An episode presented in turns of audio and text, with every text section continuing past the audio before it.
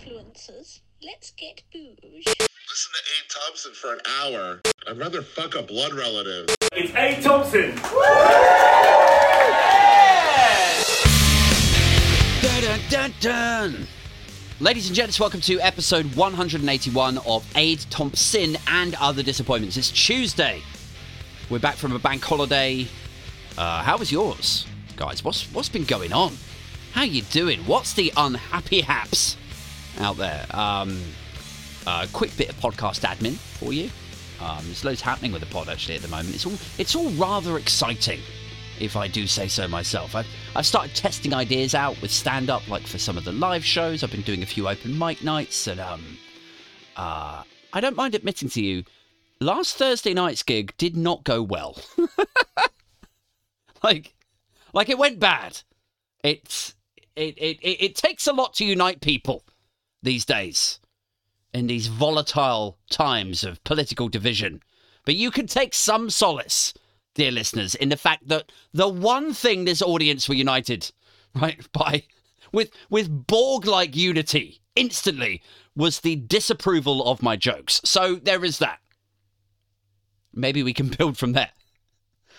Um I don't know, man. I, I had two jokes that I wanted to try the other the other night, and I, I wanted to try them, but I didn't. It wasn't enough for a full set, so I bolted them on to the first, like my openers. You know, you open with a couple of strong jokes, and then you you move into your your new stuff. You test the water with the new stuff. So, um, so that was the plan. But these two new jokes were like I would comfortably put them in what I would call the high risk, high reward category. Okay. And so sometimes that category is great because when you have jokes like that and they work, like when they explode, they're a bit high risk, the reward is fucking amazing. It's like, yeah, that's why I do this. Because you say the joke and the room explodes with laughter. And then you're like, holy shit, so so it was funny. Oh man, I'm not I'm not a total weirdo for thinking like that after all. This is great. Like it's so affirming. Like if it works, it really works. It's great. But the flip side of that, of course, is that it, you know they are high risk, and occasionally they do crash and burn, and then you look like a total fucking idiot. And that is precisely what happened on Thursday. So that was fun. Uh, that was that was a truly humbling experience. Um, and it's like it's weird, man, because like on on your way there, on your way there, you're like, oh man, this is going to kill. Like I cannot believe how funny this joke is. These people are not ready. Dalston is not ready. And then you know, then you go out and you say your jokes and they bomb. You just die on your ass and you're shaken. You know, like you're proper jarred by it and you're like, I don't understand. Like, what, what, what went wrong? Like, why, why does nobody see how hilarious I'm being? You know? And shall I, like, shall I tell you guys the joke? Shall I, you know, burn it on here, as it were? Fuck it, I'll tell it on here. I'll, I'll probably butcher it now, but um, but fuck it. I mean, it, it didn't work already, so so butchering it on here probably improve it. Uh, anyway, look, here's here's the idea, the joke, right, that, that did not work the other night. So it was a big, you know, political, satirical set, and and part of that was like I'm explaining tactical voting to people. And bear in mind, it's not a very political crowd, so I'm sort of, you know, trying to pepper the routine with a bit of explanation. And so I'm explaining it, and I say, you know, tactical voting is when you all band together, right? Like it's strength in numbers. It's us all getting behind a common goal, uh, cause, like a shared goal, to improve our shared situation. That is tactical voting. And then I'm like, I like tactical voting. Because it reminds me of the time I lived in my hometown, Maidenhead, and there was a deadly T junction, and it had caused some fatalities, and everyone had begged the local Tory authority to do something about it, but they ignored it. And so everyone was really depressed, and it felt like we were a long, long way away from happy times. But then, you know, as depressed as we were, everyone banded together with a shared goal and we fucked this guy's mum, right? And then we all felt much better, right? Like, and I'm pointing at the MC as I say, you know, and then we fuck this guy's mum. And I love that joke. And maybe you're thinking as I'm saying this, like, wait, hang on, was that a joke? Like, but hear me out here, right? Like, I, I'm going to explain it. So, like, I love it because it's like it's cheeky. It's like, oh, I don't know about, you know, and, and, and then like technically I love it because it's a sort of, you know, a build up and then a switcheroo sort of thing. Like you think I'm going to say, and then we all united behind a common cause and the T junction became a roundabout, you know? We put some traffic lights in and it never happened again. But then it flips at the last second to a mum fucking joke. And I love that. The build up, you know, the expectation and then the 90 degree turn. Love it. But the crowd did not. the crowd the crowd gasped, in fact. And um you know, and then I, I closed the joke off. I was like, you know, and then we all felt much better after, you know, because we fucked this guy mum, that, that, that sort of thing. And then there was a short, you know, titter of, you know, polite, diffusing non laughter, you know, like very much the vibe of like, well, look, we better all laugh or this is going to be even more awkward than it already is. But, but yeah, fuck me. I, I came off that stage. I was like, what the fuck, man? Like, how did, like, ah, I got that really wrong. Like, and here's the thing, like, you might be listening to me explaining that, and you might be thinking, well, yeah, you know, that is, that is a shit joke, but, but you're wrong, and here's why. like, so, so first, it has all the necessary components for a joke. Okay, to elicit laughter. It just fucking does. I've been doing comedy for a while. I know this stuff. Well, we can argue about what you find funny versus what I find funny, you know, in different genres of comedy. But factually, that joke, it has a build up, it has the switch at the end, you know. Scientifically, it is an okay joke. I promise you. And then, you know, second, there are variables to this stuff, you know? Like if you've been doing comedy for a while, you kind of you learn some of this stuff. Like I was on first, you know, it's early in the night. I'm quite shouty. Everyone's sober. It's a weeknight. Like, I don't think they're a particularly political crowd at this comedy club. And, you know, third, I suppose, like, I know that the second part sounds like a cop out. You know, it's like, oh, oh, it was the audience's fault that your joke sucked. Was it? Hey, okay, all right. But here's the thing, right? That you can sort of work this stuff out mathematically sometimes, right?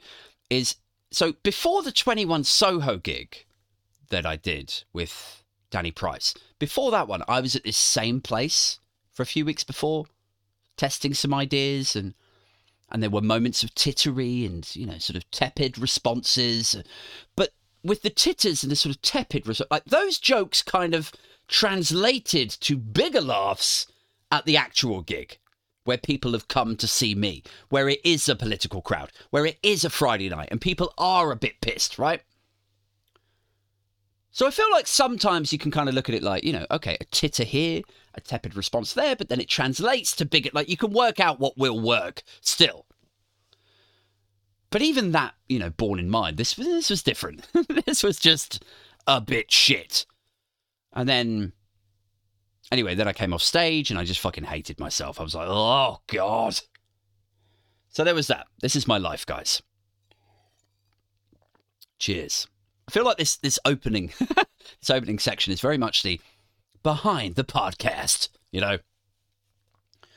Um but I think it's important to give you a dose of the reality of of my life. In case some of you are thinking, wow, Aid, the podcast seems to be going really well. You seem to be all over Twitter these days. You know, what, what a glamorous life you must lead.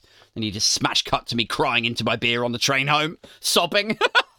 that is the reality. Anyway, listen, it will all come together somehow, I'm sure, in time for Glastonbury, which is what I'm sort of, you know, testing these things for to perform there with Danny Price. Um, and it should be fun. I'm confident it will be Okay. Although, do you know what? It's only three and a half weeks away. Like in my mind, it's still like months off. It's like, yeah, yeah, we're going to Glastonbury this year, but that's a while away. Three weeks.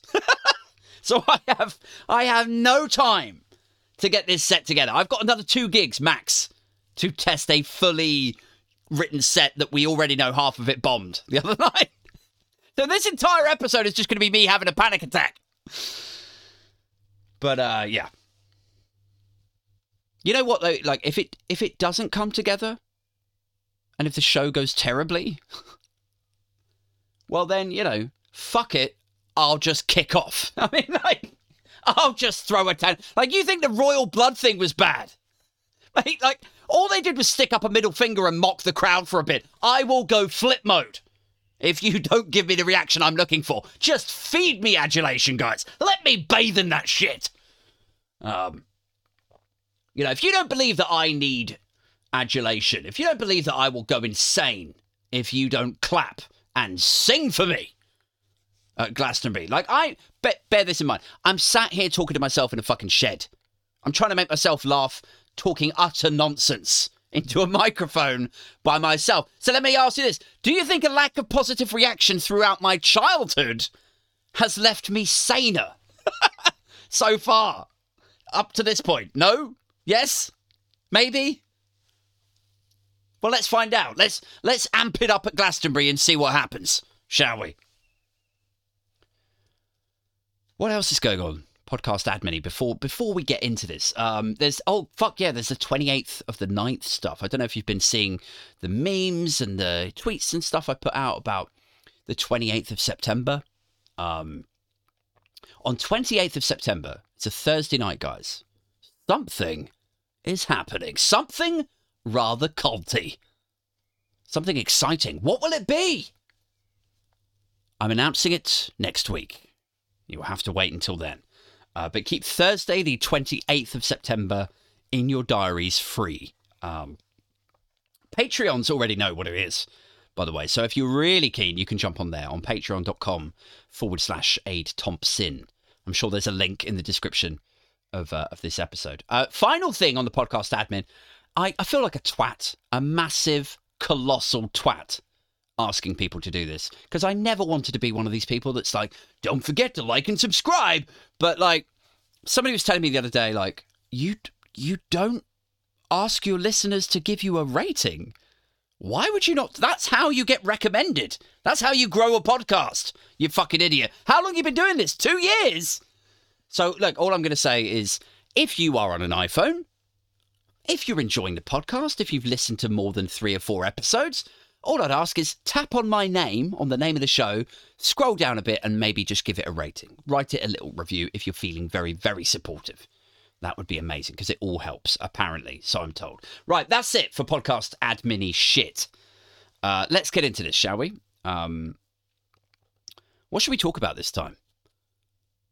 Let's talk. Let's talk about Donald Trump and Ron DeSantis, shall we? Because these two are going for the Republican nomination, which, you know, may, maybe you're not super into American politics or whatever, but like the Republican Party is their conservative party. And Ron DeSantis and Donald Trump both are going for the Republican nomination. And the election cycle over in the US is starting to heat up. So that's happening next year as well, right? And you have, so you've got the Republicans who are the conservatives, and then you've got the Democrats who are the sort of like centrist party, I guess. You know, Republicans. You know, I say they're conservative. They're, re- I mean, they're far right. Really, they've gone fucking batshit. I mean, we think the Tories are bad. They they really have. They took the crazy baton and ran with it.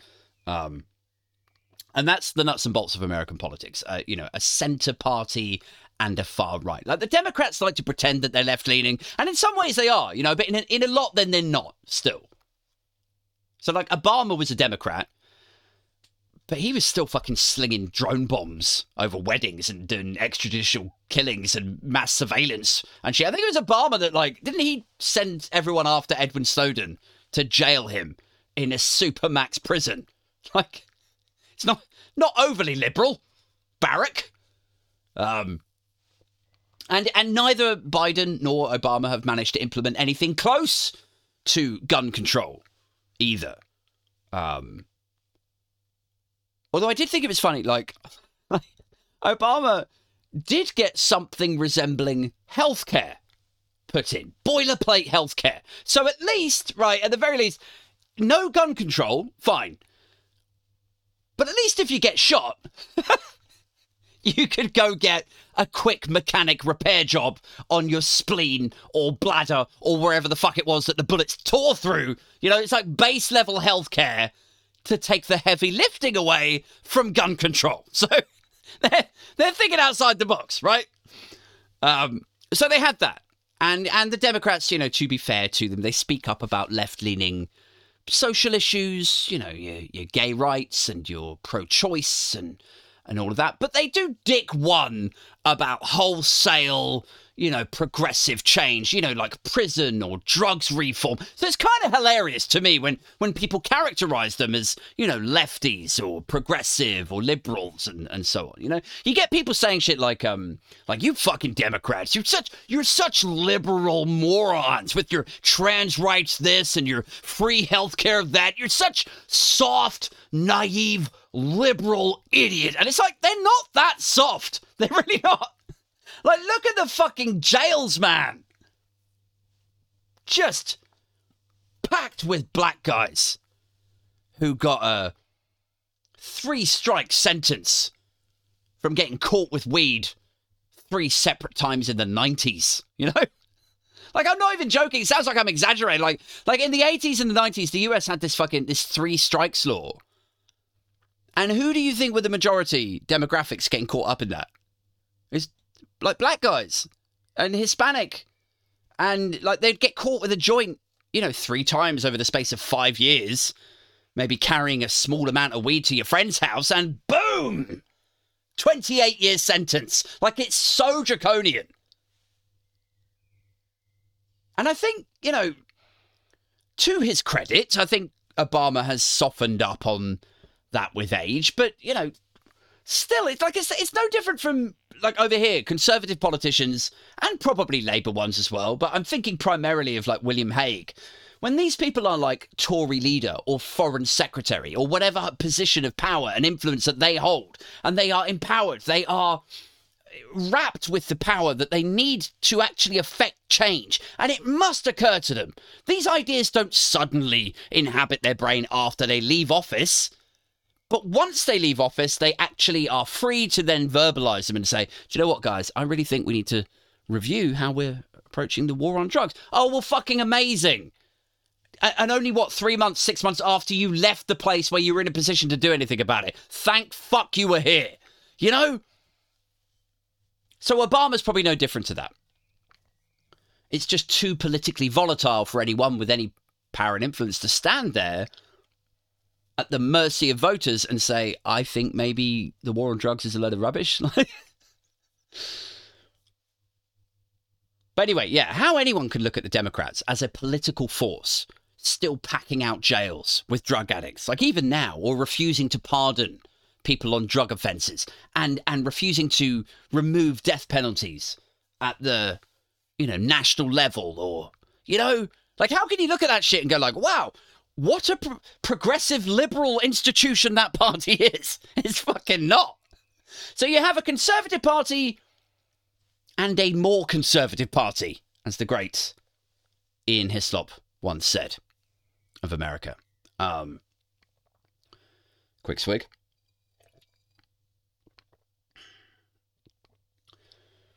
And so, so next year is the the next American election, and the Democrats are running with Biden uh, once again, and the Republicans are running with at least you know it currently looks like Donald Trump again. So fucking bang up job there, lads. Like the the best you could do is the guy that fucked it up last time. Fucking amazing, good stuff. And um, Trump's main rival, because it's not a dead cert that Donald Trump will be the Republican nomination and therefore go on to battle Biden. Um, Trump's main rival, the guy that's causing him some problems, not massive problems, it has to be said, but who is currently the only even half serious candidate, is Ron DeSantis. Now, to give you an idea, dear listeners, of how little of a problem Ron DeSantis is to Donald Trump right now, the current polling for Trump is around 40% in Republican circles. And for DeSantis, It's about 25. So it's almost two to one. Like he's trailing hard. It's like Labour in front of Tories territory. And this is against the backdrop of Trump's myriad problems, obviously. Trump's litany of litigation. Just his, you know, this buffet, this sweet, intoxicating mix of lawsuits and legal entanglements. Like, if it was anybody else, you wouldn't even look at this person as half suitable to run for president. People would laugh you out the fucking room. You'd be like, yeah, um, I I want to run for president. Okay. Well, uh, yeah, you, you look good in a suit and you can you can speak English. Uh, uh, have you got funding? Yeah, yeah, I do. Okay. And you're Christian? I mean, just you know, superficially Christian will do. Oh yeah, yeah. I mean, I fuck over everyone that I ever meet. Really, I fuck strippers and I I grab a grab bitches by the pussy and but super, superficially, I will stand there and hold a Bible and I'll put NFTs and fridge magnets out of. Uh, you know, of me with Jesus holding my shoulder and shit. Like, but superficially, I'm basically God. oh, great, great. Oh, oh and uh, one more thing. I, I feel a bit uh, silly asking this. Uh, uh, yeah, sure. Uh, what, what's that? You can ask me anything. Right. Well, you're you're not um, you're not caught up in any lawsuits or prosecutions that might derail the electoral process, are you? I, I know it sounds silly, but don't don't be offended. We just have to we got to ask this stuff. Right. Okay. Well, see, the, the thing is, what, what is it? A parking ticket or a smoking weed or something minor? You, just, just say that you didn't inhale, you know? It wasn't in the 80s. Uh, you're white, so it's it's a different thing. You know, it, it's fine. No, no, it's just um, it, it's a it's a few things. Well, what is it? Take take take me through them. Well, okay, I'm I'm currently being indicted for using campaign finance money to pay hush money to a porn star and then lying about it. Right, okay, is that it? No, um, also, my company was found guilty on 17 counts of tax fraud. Jesus Christ. Is, okay, is it just those two? Those two? No, I, I might be getting criminally prosecuted for trying to overturn the results in Georgia.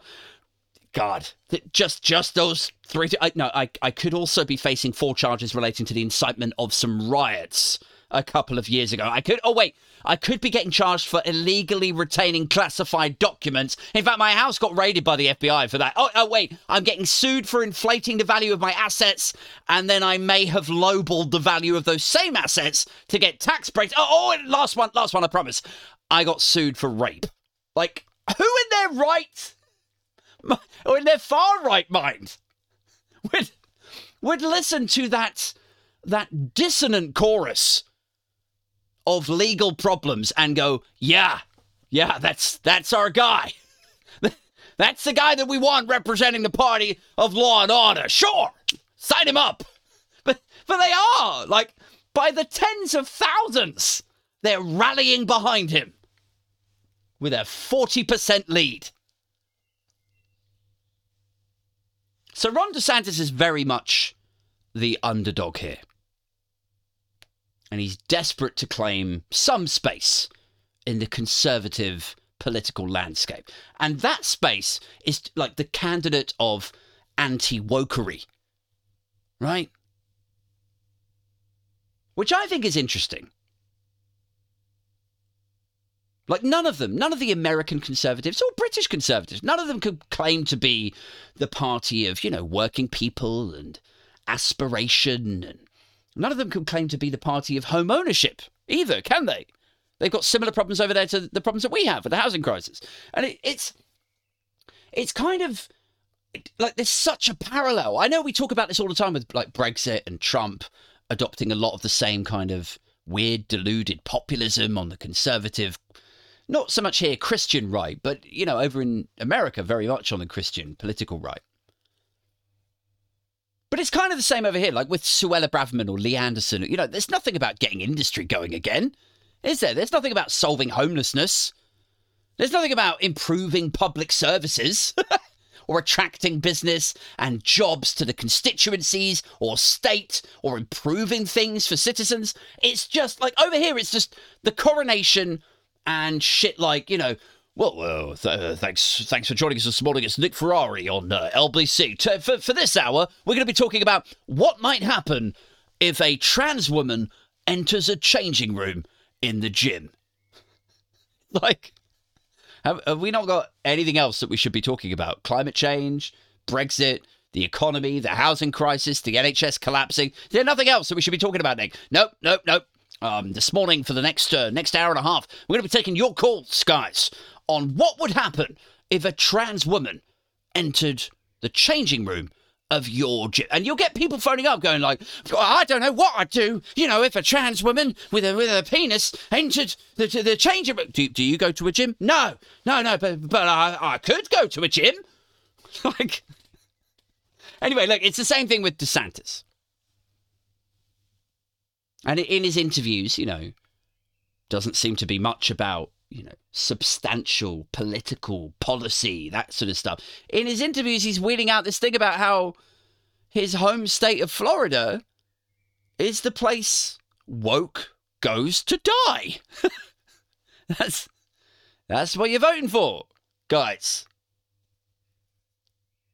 Oh, and then there's this other thing. I don't know if you've seen it. This has been bubbling up for a while now. About how he declared war on Disney because because Disney are against his ridiculous don't say gay bullshit, right? And it really is bullshit. It's it's this idea from the American Christian right that the LGBTQ community that all these people are essentially groomers and pedophiles. Like that is the substance of it. That's the nuts and bolts.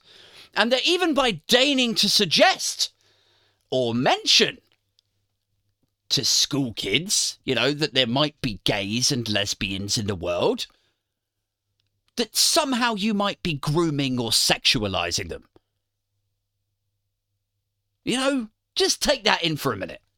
Just acknowledging the existence of gays and lesbians or trans people that somehow might be grooming your children if they learned about that. Like it really is. It's every bit as backward as you would imagine from from the insufferably gaudy world of US politics.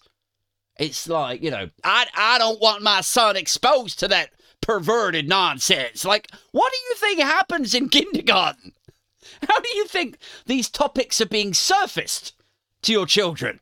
Like all the teacher said was, yes, Timmy, I'm I am married, and uh, my husband's name is Tom. Like they treat it like he kicked off the show and tell with a gimp mask and a row of butt plugs. Like that is that is not what happens. I know what you went through when you were at school, but that is not what this is. But yeah, this is what all of this boils down to is is fear, isn't it? It's like if we teach our kids that gay people exist. They they might they might grow up to want to fuck gay people. It's like listen, listen, Hank, like you learned about clouds and flowers and frogs in kindergarten, didn't you? Yeah. So? So did did you grow up and fuck frogs, Hank? No. How how dare you say something so unholy? I'm just saying. It's weird that you would make the leap that something you were exposed to as a child would automatically make you want to fuck it when you're older. It's just a bit odd. Because, you know, in their mind, right, at its core, what they're worried about is that teaching kids that something exists, exposing them to it, will turn them gay. That is the ignorance that is on display here. Debunked thousands of times, but still it perseveres. But it's easier to pander to it than to educate it away, right? Same as the racism thing over here, and you know the bashing immigrants, and oh they they take all the jobs and the houses and stuff. Like they could have said, yeah, do you know what, guys? Here's the actual truth of it: immigrants are a net positive and we need immigrants and we should be welcoming refugees. We have a fucking labour shortage and an ageing population. Net positive, we need them, we should welcome them. But it was easier to pander to it and to exploit it and to use it to win a couple of extra points. here and there than it was to educate it away.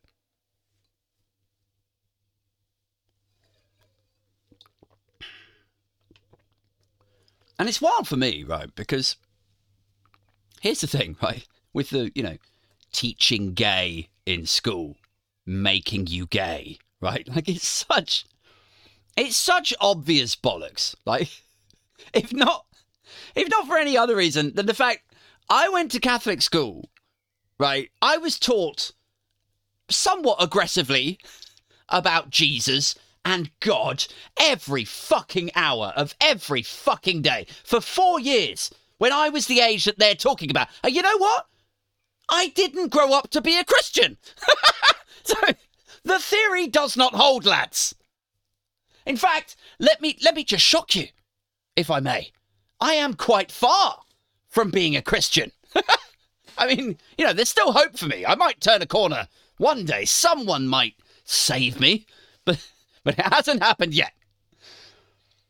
He said from his liquor swilling mouth and drug addled brain and sinful relationship status, all engulfed by a total absence of gaudy dogma in his life. Like, how can you worry that just mentioning the existence of gay people to a child might turn them gay if you've bombarded me with Christianity and I grew up to not give a shit, you know? They'd be like, right, but this is about sexuality, Aid. I'd be like, right. Now, you say you were waterboarded with the Jesus every day for years. That's, that's right, I was. Now, let me ask you this. When you came out the other side, yeah, did you want to fuck Jesus? Well, I mean, you know, maybe. Maybe a big, you know, he's sort of lean. He was, you know, what, early 30s, physical peak probably, little loincloth, long hair, bit androgynous. You know, I'm just saying there might be something in this and hashtag vote Ron. I'm just saying clearly being aggressively educated about something makes you need to fuck it. Like I'm just I'm just saying every man that's rooting for Ron DeSantis is tacitly admitting he wants to fuck Christ. What? No way. That is oh, that's too far. That is just oh whoa. Cancelled before I got famous. Um so yes, DeSantis, you know, kind of went to war with Disney because you know, although this is a corporation who bring in literally billions of dollars to his state, billions. And this guy's like, yep, you know, major employer, major haymaking conglomerate who other states would kill to attract. I'll just start causing them problems because they conflict with my uneducated, cynical, anti gay bullshit. Like, they bring billions of dollars in. But I mean, this is the sort of thing. Normally, you would imagine, you know, money-hungry Republican states would would actually, you know, dress in rainbows and suck a couple of dicks to get a company like Disney in. but not fiscal genius Ron DeSantis, clearly. And here's the other thing, right? Like, like it's an entertainment corporation, right? And I don't want to sound like I'm stereotyping here, but we could hazard a guess that there's, you know, there's a few gays that probably work at Disney, right? Like it's a fun place. Lots of lots of show tunes, entertainment, singing, dancing. Like I'm not saying it's a pride carnival every day, but it's not not that either, right? Like if your straight white friend Pete said he was quitting his job as a mechanic with his oily hands and, you know, overalls and shit. If he was quitting that job to go and coordinate medleys at Disneyland, I mean, you would be you'd be surprised, wouldn't you? A bit.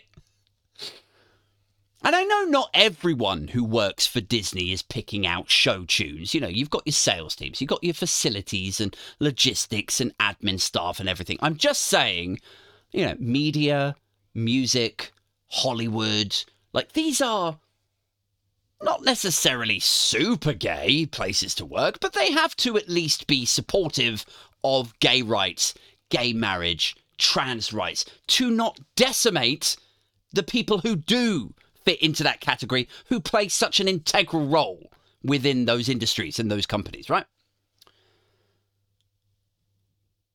I mean, you could probably make the case that perhaps a bit of diversity wouldn't go amiss. like, like there is something funny about that, isn't there? Like, like it's not just me. Like you, you have to be supportive of LGBTQ and trans rights, and you know because it's the right thing to do. Clearly, I mean, you know, don't be a bigot, obviously, but also to attract the best songwriters and choreographers, and you know, you're going to need to show the world that they might want to work in that you're not homophobic, right? But also, maybe that tells us that you need to branch out and attract more straight, white, 45 year old men out of the engineering and fucking ice road truckers worlds, away from the offshore oil rigs, and into writing show tunes at Disney. How about a bit of inclusivity, Disney? Yeah. I mean, some people might say that Disney being so progressive with gay rights is a sign that they're standing up for minorities, the people who power their industry. But no, I, I see it as problematic.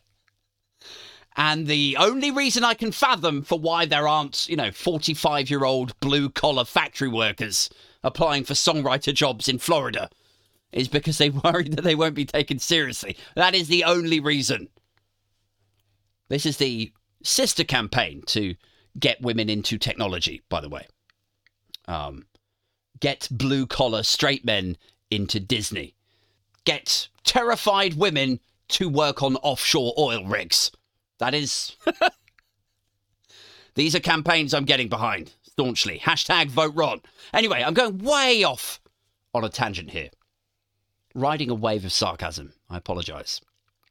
Um, so DeSantis has picked a fight with one of the biggest uh, employers in his state.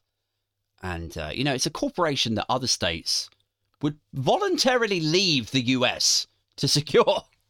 Like, it's such a dumb move by someone who seems to want to win over the Republican nomination, who traditionally style themselves as the party of business, right? The party of fiscal responsibility. Similar, very, very similar to the Tories over here. But what an indictment that is of the Republican movement now in the US. You know, like normally they'd be all about the dollar. Fuck everything else. If Disney comes knocking you know, saying, we want to run our theme parks and movie studios and productions in your state, but we're very comfortable with supporting gay rights. Is that a problem? Historically, I would have thought a lot of Republicans would have bent over backwards for it. It says here that you're feverishly anti gay, Ron?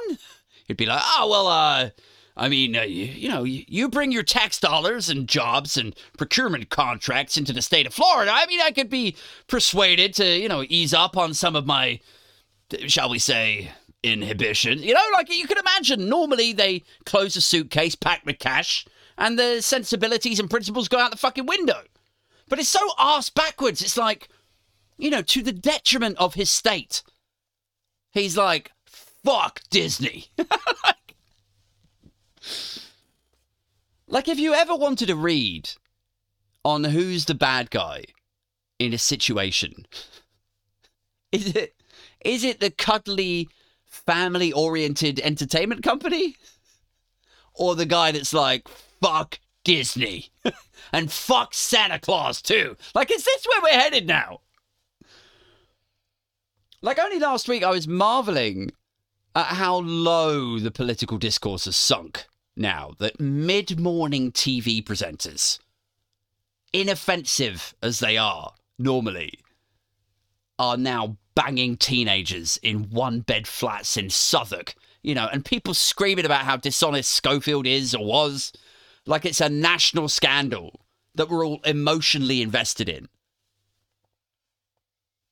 But last week it was mid morning TV presenters. This week it's Disney now?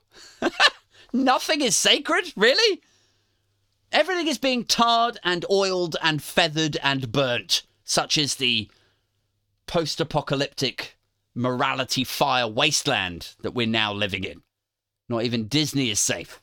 Next week, fucking, you know, Bungle from Rainbow is going to be front line of the culture war for letting slip his feelings about reintroducing national service or something. And Zippy and George are going to be putting out Instagram stories publicly distancing themselves from him.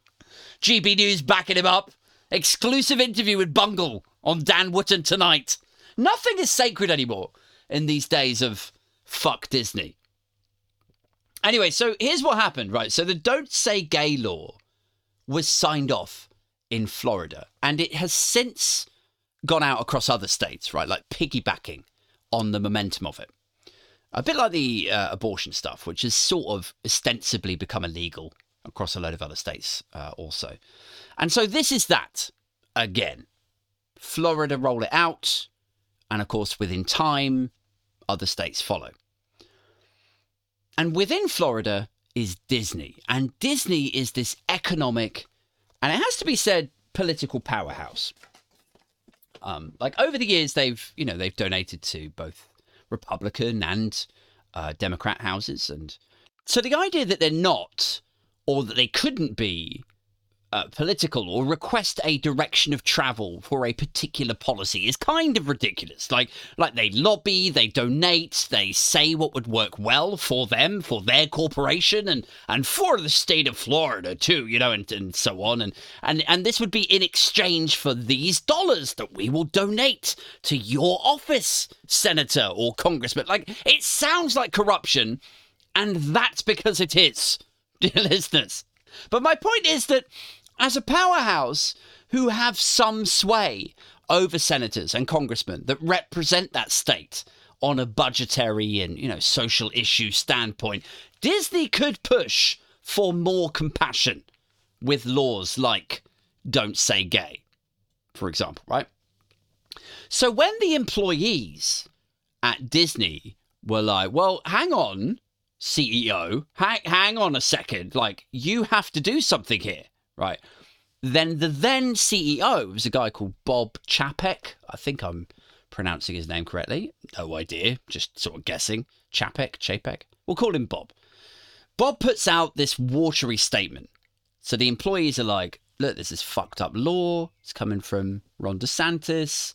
We're not on board with it. You have to use your power you say that you're not political, but come on, you obviously you are political when it suits. So he puts out this statement, and it basically says he didn't want to rock the boat.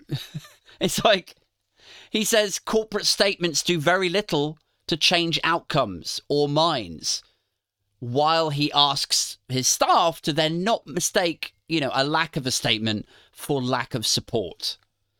So he's like, basically, he's like, look, obviously we care about you, you know, but we're, you know, we're somewhat inhibited by how little everyone else cares about you. Like, we give a fuck. I give a fuck, guys, gays, lesbians, but, you know, we're just not going to make some big political statement backing you. But don't mistake the fact that we can't be fucked for us not caring. Guy, you know, that was the crux of it. And then, like, I don't know what happened then, but then, like, a month later, Bob, um, he says he's wait, hang on. What was it? Let me let me just go back to my notes here. He says he's not only going to publicly oppose the bill, but Disney are suspending all donations in Florida state, right? Like he really goes in on them.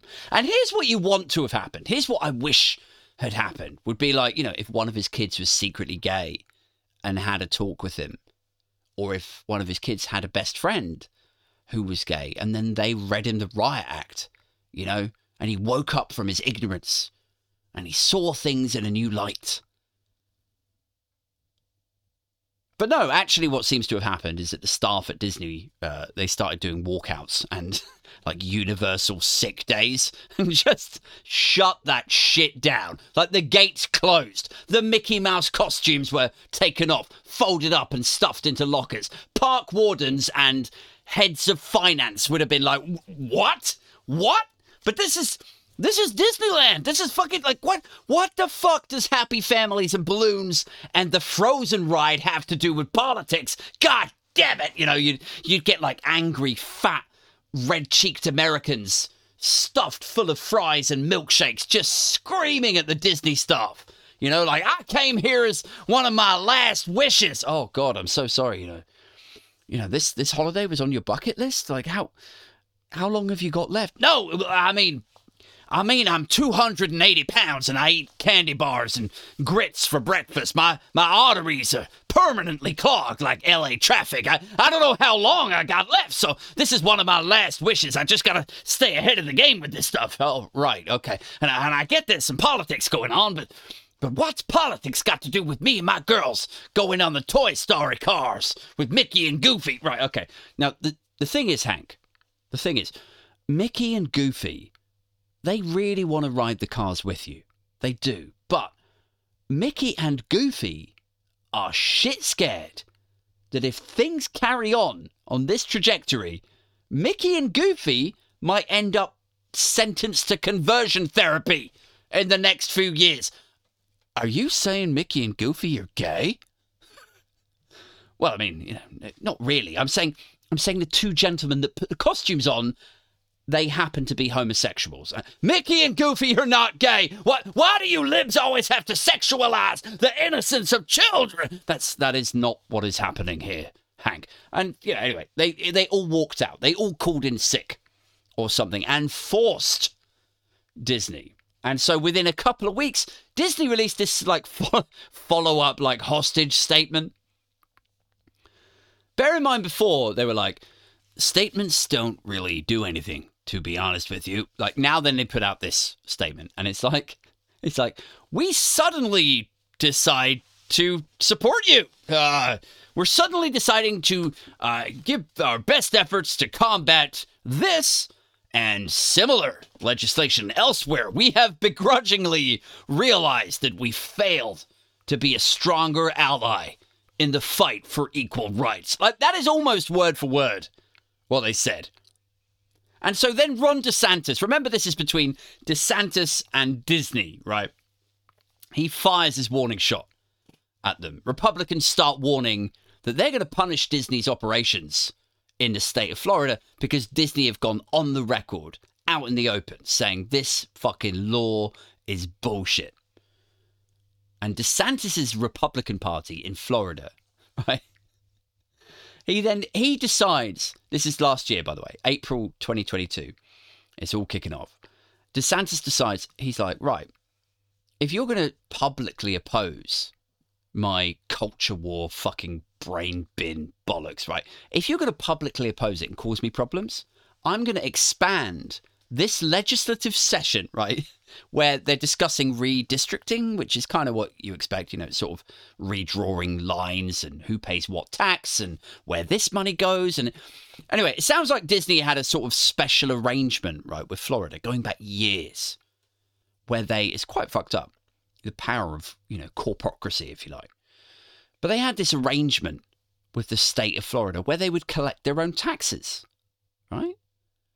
They have this huge, sprawling mass of land and they collect their own tax and they fund their own facilities. And then, you know, presumably they're sort of, you know, free of or significantly less troubled by state taxes, right? So again, corruption. They bring their big corporation in, they build out this big amusement park, but then they get this special fucking deal with the state. Like, yeah, we're not going to pay taxes really. Like, we're just going to run our own shit. it's, it's kind of like a mini state of Disney, right? So, so yes, again, corruption. And he says he wants to terminate this thing of like special districts that like any special districts, special arrangements that were created before 1968, right? Very specific year, because this Disney arrangement was set up in dun dun dun 1967. So anything before that, he's gonna really oh well fucking how lucky is that that you've you've set up the goalposts to exactly capture Disney. So he's obviously going in on them. He wants to make life really fucking hard for Disney. He's nuking their tax benefits. He's fucking their shit up. And the whole point of Disney having this setup was so they could fund their own utilities. They could build on whatever land they owned without having to go through state offices and so on. They could collect their own rubbish. They have their own emergency services. And they're like, you know, if you want to set up and run a burger bar somewhere, you pay a little bit of tax towards what is called Reedy Creek Improvement District. and then they use some of that money to run the park and all the facilities, right?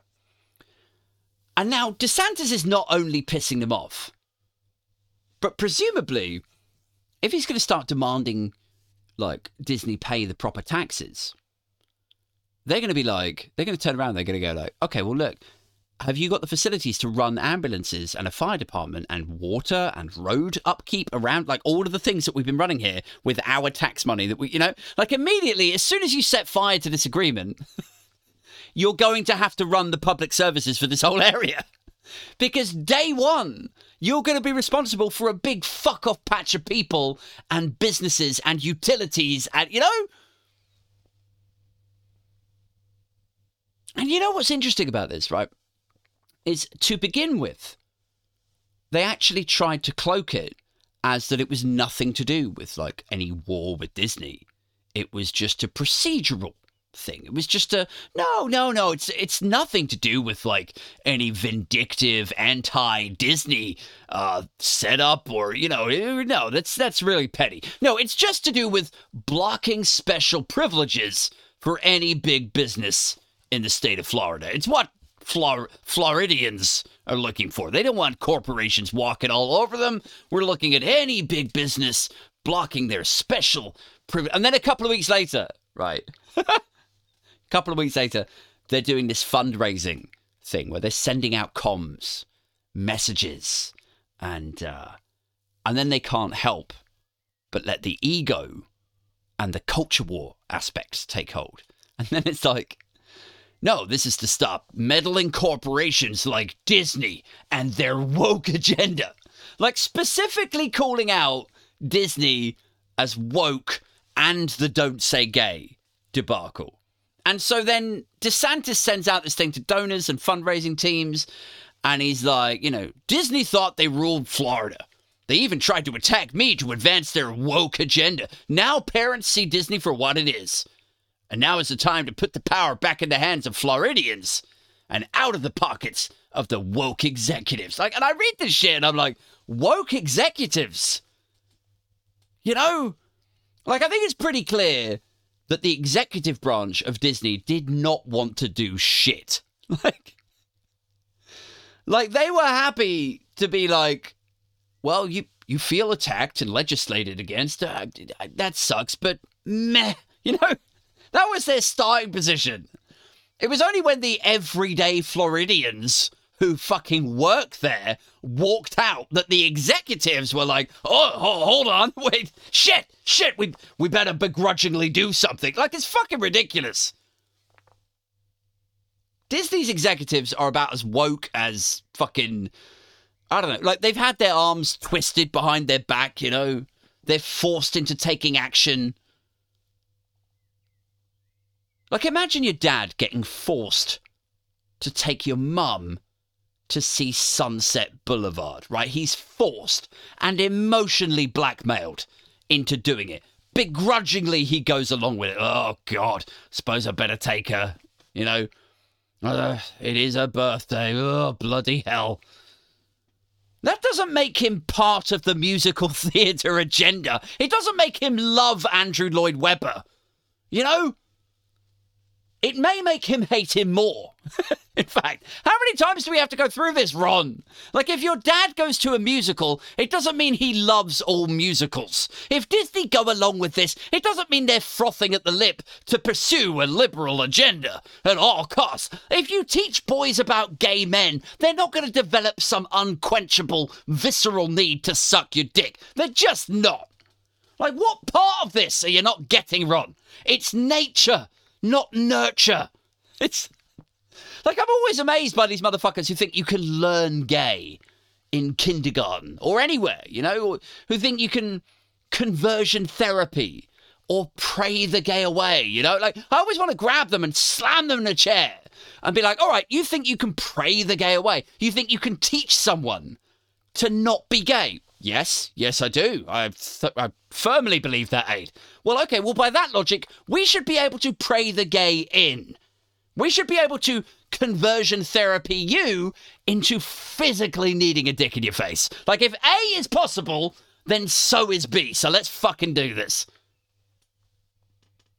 to spend 20 minutes straight praying to a picture of Jesus, begging him to turn this motherfucker in the chair gay. Like, fucking Jesus and his loincloth and his long hair, all androgynous, you know? In fact, you know what? Half of it would be praying, the other half would be jerking it over Jesus. Now, listen, DeSantis then sets up this board, right? This has gone way too problematic. DeSantis sets up his board of his own appointees, right, who are going to manage the tax affairs and public services from what used to be Disney's own setup, right? You still with me, guys? Bear with me, right? So, Disney lose their tax privileges, the fact that they're basically their own mini state. Uh, and all of that is now going to be run by this DeSantis setup board. And included in this board is some fucking right wing ministry leader and a donor. And it's exactly as you would expect, like laughably so. One of them, this piece suggests that I've been reading, right? It suggests that uh, one of them had appeared in a YouTube video where he had said American tap water had turned people gay. like, way, way out to lunch. Gaudy insanity. It's just, you know, like you can kind of understand the whole, you know, teach kids about gays. Maybe they get curious and they become gay. I mean, it's, you know, stupid and ignorant and everything. But if you teach kids some things, they do get interested in them, don't they? So, I mean, you can kind of understand how maybe someone who's quite impressionable with a low IQ, maybe, like how they might believe that kind of nonsense. It's kind of half understandable, right? But but water now? really? Water? Like we've we've gone from mid-morning TV presenters to Disney to fucking water? Like where where is this headed? Guys, like, are we literally going to end up with two tribes? Is that where this is headed? Like, on the left, over here is this modern city, and it will have vaccines and technology and robot cars and nuclear power and 5G phones, and, you know, people are just going about their business. And then on the right, over here, is a fucking township. Just a shanty town. Just Dixieland flags and Brexit banners, and everyone's getting sick because no one trusts medicine there, and nobody builds anything. They just spend their whole day worshipping a giant wooden and wicker Donald. Nobody washes or bathes, lest the devil's water turns them gay and impure. Like, where is it that we are headed, people? Anyway, listen, let's let's close out here because I've been talking for a while, man. Um, so I'll just quickly finish this bit off for you. So uh, DeSantis's board has stripped control from Disney, and then Disney are in turn suing them. Like you can't just void this decades-long agreement, you fucking idiots. Like you need to run the services. There's billions of dollars of contracts that we were signed up to. If you pull them away from us, you're fucking liable. Like. And Disney are already saying, like, you know, look, we're not relocating any more staff. We're not opening up any more bid, like, buildings in Florida. It's a uh, a volatile business environment there, so investment is going to decline. And who's going to lose out out of all of this? His own state. And who is going to exploit that? Who lives in Florida? Donald fucking Trump. So like you can almost hear the sound bites now. Like Trump is going to be like, "Well, I tried to tell him, you know, you you need to make a deal, but he wouldn't listen. It's very sad. It's so sad. Sad for Florida. Like it's going to be that sort of shit." So even if Trump wasn't fucking 20 points ahead, this sort of stuff is going to bury Ron DeSantis. And who's going to pay the price for that shit? Everyone else in the fucking world. Guys, that's it. I'm going to have to go. I've got kids. I need to go in and check that they're all right. Um, if you've been enjoying this podcast, please do consider the Patreon. It's patreon.com forward slash Aid Thompson. Uh, you get episodes of the pod two days ahead of everyone else. You also get first dibs on the live show. I've got, uh, actually, I'm appearing at Glastonbury, but then after that, I've got a special event. Something is happening. Something cult related, I mentioned at the beginning.